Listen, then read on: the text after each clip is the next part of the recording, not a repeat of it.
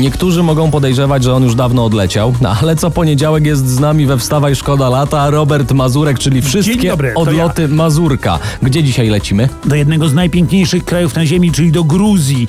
Słuchaj, zapierająca dech w piersiach przyroda, takie wspaniałe góry i wszyscy turyści w niebo wzięci. Tylko mnie dręczył jeden, jedyny drobny problem.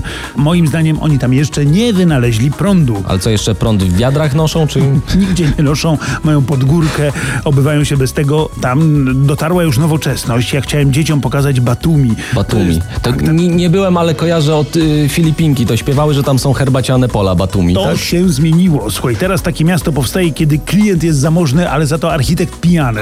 E, taka sytuacja. Wynajmujemy mieszkanie na 15 piętrze, absolutny, pełen high-tech, wszystko elektroniczne. Schodzę po coś do samochodu, e, wyłączają prąd.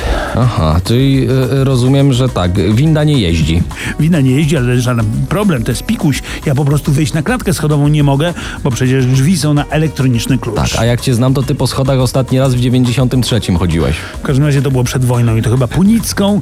No i teraz taka sytuacja ciemno, że w mordę daj moim dzieciom, które zostały same w domu, przypomniało się, że mają potężną niestrawność i wybaczcie słownictwo, że dalej niż widziały, a rzeczywiście nic nie widziały, bo było ciemno. No to co, mało wam opowieści? Ja mam wrażenie, że Robert Mazurek nawet jakby pojechał na najpiękniejszą pustynię, to by mu pokój zalało. Słuchaj, byłem na pustyni, było strasznie z innych powodów, ale to innym razem. Miejcie w trakcie wakacyjnych podróży więcej szczęścia niż Robert tak, tak, Mazurek. Koniecznie, cześć.